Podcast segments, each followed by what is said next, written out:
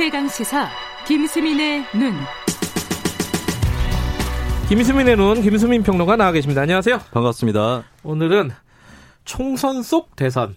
네. 미리 무슨, 보는 대선. 이게 무슨 말이에요? 대략 짐작은 가는데. 네. 네. 이번 총선이 뭐 대선까지 이제 한 이 년 정도 남았나요? 예. 네, 그렇죠. 그 전에 이제 큰 고비가 될 것인데 사실상 이번 총선이 대선 주자들의 경선이다. 음... 이런 취지로 준비를 해봤습니다. 그러니까 실, 내용적으로 보면 그런 측면들이 있다. 네. 그 뭐 당연히 먼저 떠오르는 지역구가 종로일 겁니다. 종로. 서울 종로. 예. 그죠?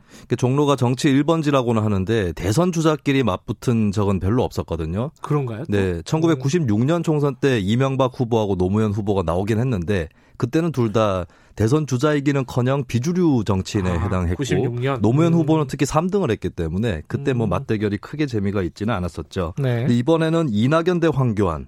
이 초유의 대결이 펼쳐지는 겁니다. 네. 그리고 이제 황교안 대표의 경우는 이제 만약에 지더라도 근소하게 지거나 혹은 네. 당이 좀 성공을 한다면 뭐 대선 주자에서 탈락하지는 않을 수도 있는데 네. 근데 그렇다 치더라도 다른 지역에 출마한 뭐 홍준표 전 대표라든지 이쪽의 선거 결과도 굉장히 중요하게 작용을 할 겁니다. 음, 그렇죠.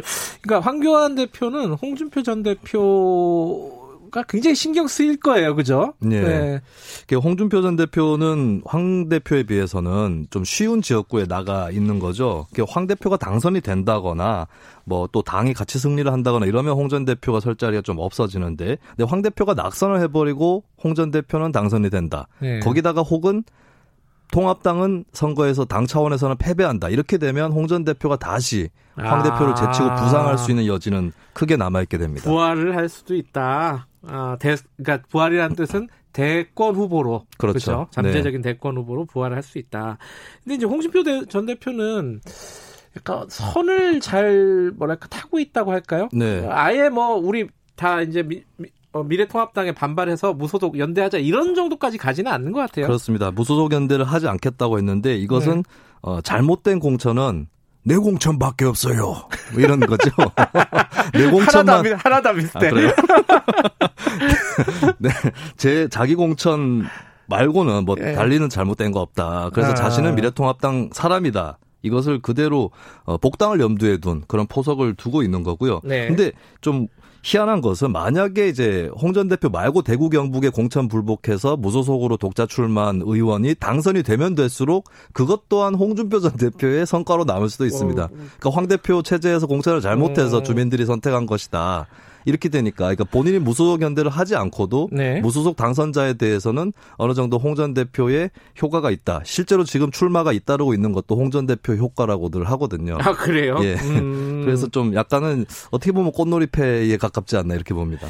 근데 이게 또 홍 전 대표가 승리를 거두고 복당을 네. 한다 치더라도 뭐 변수는 또 여러 가지가 있지 않겠습니까? 그렇습니다. 일단 음. 통합당 자체가 승리를 해버리면 여러 사람이 공동승자가 될 수가 있어요. 묻히는 거죠, 그 승리가. 예. 예. 특히나 이제 보수통합에 응했다고 유승민 의원 아, 같은 경우에. 불출마를 해가지고 눈에 네. 잘 안 보여서 그런데. 그렇습니다. 어. 근데 유승민 의원 걔가 수도권이나 대구 경북에서 생각보다 많이 공천을 받기도 했고. 네. 만약에 당이 승리한다면은 이제 일 등 공신이다 이렇게 분류가 될 수 있겠고. 그리고 주목할 만한 지역구 출마자는 오세훈 전 서울시장인 것 같습니다. 어허. 예, 오 전 시장은 수도권에 서울 광진을에 출마를 했고 특히 상대방이 고민정 전 청와대 대변인이기 때문에 네. 만약에 이긴다면 굉장히 유력한 당내 주자로 부상을 하게 되는 거죠. 어, 지금 보면 미래통합당 같은 경우는 여러 명들이 이렇게 얽혀 있는데 네.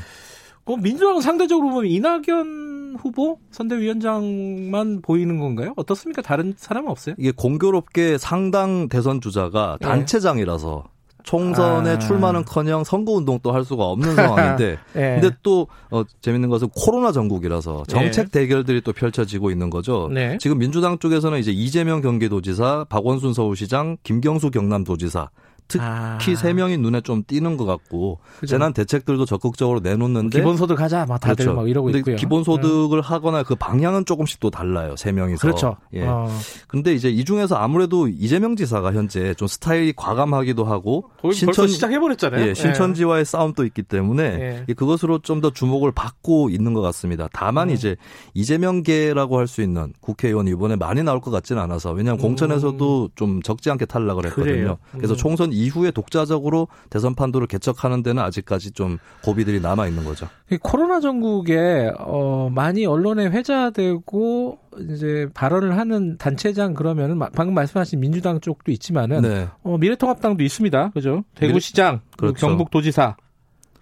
미래통합당 공교롭게도 광역단체장이 두 명밖에 없는데. 아, 그 둘이 다인가요? 그렇습니다. 아, 이천십팔 년 지방선거 결과였죠. 아. 근데 그 두 지역에서 코로나 확진자 좀 많이 발생을 한 것이죠. 예. 이들의 관건은 이제 첫 번째는 총선에서 방어전을 치르는 입장인데 통합당의 의석 방어에 얼마만큼 성공하느냐. 음. 이게 첫 번째 관건이지만 성공하더라도 이들의 치적이 되기는 어려울 겁니다. 원래 그쪽이 강세 지역이니까. 네. 그래서 결국에는 중요한 것은 두 번째 코로나를 어떻게 잡는 것이냐. 네. 예, 그들이 이제 맞닥뜨린 가장 큰 과제라고 볼 수가 있겠고 현재 이제 권영진 시장 같은 경우는 좀 전국적으로 비판 여론도 많이 있어요. 아무래도 네. 대구 쪽 확진자가 많아가지고 많기도 네. 하고 이제 어떤 요구를 하는데 그것이 중앙정부에 대한 떼쓰기 이렇게 좀 프레임이 작동되는 음. 게 있어서 근데 이게 또 거꾸로 통합당의 지지층한테는 네. 아직 반대층한테 욕을 많이 먹고 있는데 우리 주자로서 좀 힘을 실어줄까 네. 이런 또 여론이 있을 수 있죠.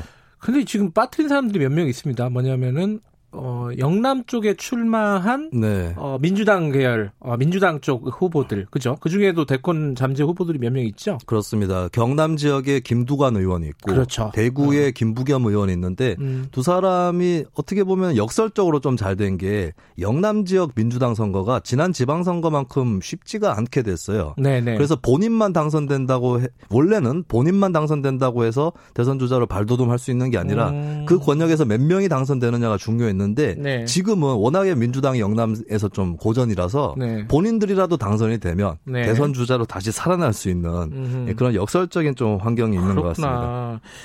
그러면 호남은요? 호남은 지금 이낙연 총리가 호남 출신이죠? 출신은 네. 그죠? 그렇습니다. 저는 이낙연 전 총리가 종로뿐만 아니라 뭐 전국 선거를 선대위원장으로 지휘하고 있기도 하지만 네. 호남 지역 선거도 사실상 서울에서 진두 지휘를 하고 있다고 봐야 되거든요. 음. 이게 또 총선이고 우리나라가 중앙 집중적인 문화가 있어서 영남이든 호남이든 간에 서울 지역 판세하고 서로 간에 다 같이 바라보면서 선거를 합니다. 음. 그래서 이제 오히려 지금 그 호남에서 지지율이 민주당 지지율이 높은 것이 이낙연 전 총리가 중앙에서 활약하는 것이 크게 작동 했다고 볼 수도 있거든요. 음흠. 그런 차원에서는 이낙연 전 총리는 호남권 주자이기도 하다. 예. 그리고 호남 선거가 이낙연 전 총리의 가도에도 영향을 끼친다라고 볼 수가 있겠습니다. 음. 예.